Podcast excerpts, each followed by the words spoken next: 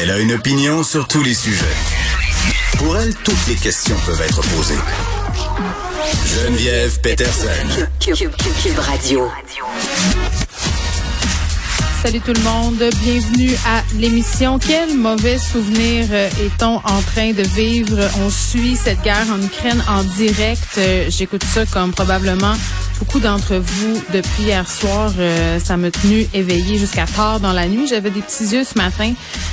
la Russie qui a frappé l'Ukraine. et là, je suivais les couvertures sur Radio-Canada, LCN, CNN, à peu près tous les médias en parlaient, bien évidemment.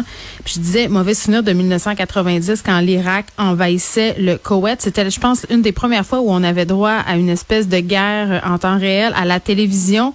Là, c'est encore plus rapide parce que sur les médias sociaux, on peut avoir accès à tout plein d'informations. Euh, et vraiment, euh, bon, évidemment, on va parler de ce sujet-là aujourd'hui qui est quand même, somme toute, assez inquiétant.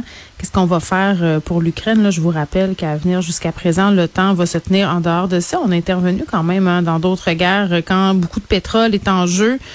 Là, bon, le temps à date fait pas grand-chose. La stratégie de Vladimir Poutine a l'air de consister euh, à les avoir à l'usure, le peuple ukrainien. Et vraiment, à écouter les commentateurs hier, on a réalisé que c'était une guerre vraiment très, très planifiée, c'est-à-dire qu'il fomentait son attaque depuis des semaines, Vladimir Poutine, et que les efforts diplomatiques euh, dont on a parlé là, ces dernières semaines, l'espoir de désescalade euh, de la tension était en fait qu'une façade.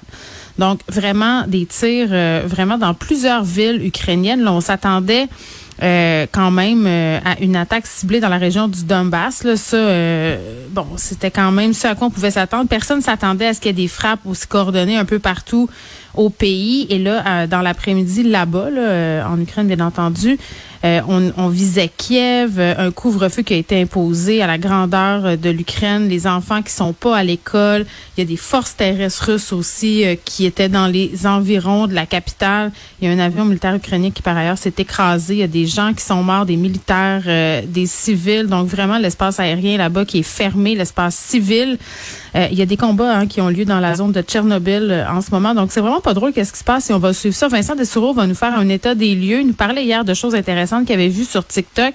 Joe Biden aussi, là, qui va faire une sortie aux alentours de 13h30 sur la situation en Ukraine. Donc, bien évidemment, on va suivre ça en temps réel. Et on aura la journaliste euh, Magdalene pardon, Boutros, qui est journaliste au Devoir.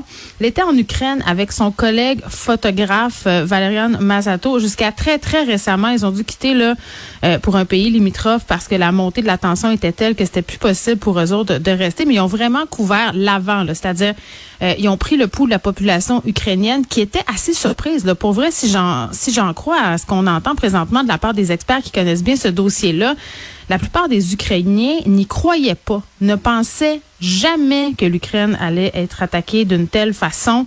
On sait que euh, les liens entre la Russie et l'Ukraine, je parle des gens, les, habitants, les Russes et les Ukrainiens, ce sont des gens qui sont très proches. On en a discuté hier. Euh, il y a des personnes qui ont de la famille des deux côtés de la frontière.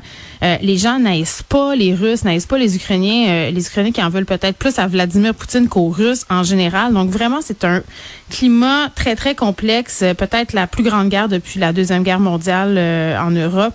Donc, ce sera euh, au cœur de notre émission aujourd'hui.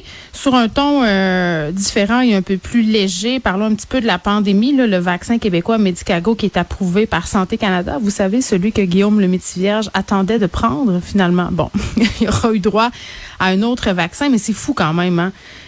Le luxe de pouvoir choisir son vaccin. Moi, ça m'a toujours jeté à terre les gens qui disent, ben moi, j'attends le Medicago pour avoir un produit québécois dans le sang. Euh, c'est le panier bleu poussé jusqu'au ridicule. Euh, Guylaine Gagnon, je ne sais pas si vous vous rappelez de cette personne-là. C'est une figure bien connue du web québécois, mais du web d'avant. Ça se passe il y a environ dix ans. Euh, c'est une femme qui était très, très suivie sur les médias sociaux. Une femme, bon, disons-le, assez colorée, euh, une personne qui visiblement a des problèmes de santé mentale, qui parle ouvertement de ses problèmes de drogue. Et il y a deux YouTubers qui sont partis à sa recherche euh, et qui ont fait un documentaire sur elle, sur cette quête-là, sur qu'est-ce qu'elle est devenue, Guylaine Gagnon, aujourd'hui en 2022. Et le documentaire fait l'objet d'un pré-lancement sur la plateforme YouTube. Ça a été lancé le 22 février. Et déjà, on a plus de 100 000 vues. Donc, c'est pour vous dire à quel point Guylaine Gagnon, c'est un phénomène. Mais est-ce que ça pose un problème éthique que d'avoir fait un documentaire sur cette personne-là qui visiblement n'est pas toute là? C'est l'une des questions qu'on va se poser à l'émission aujourd'hui.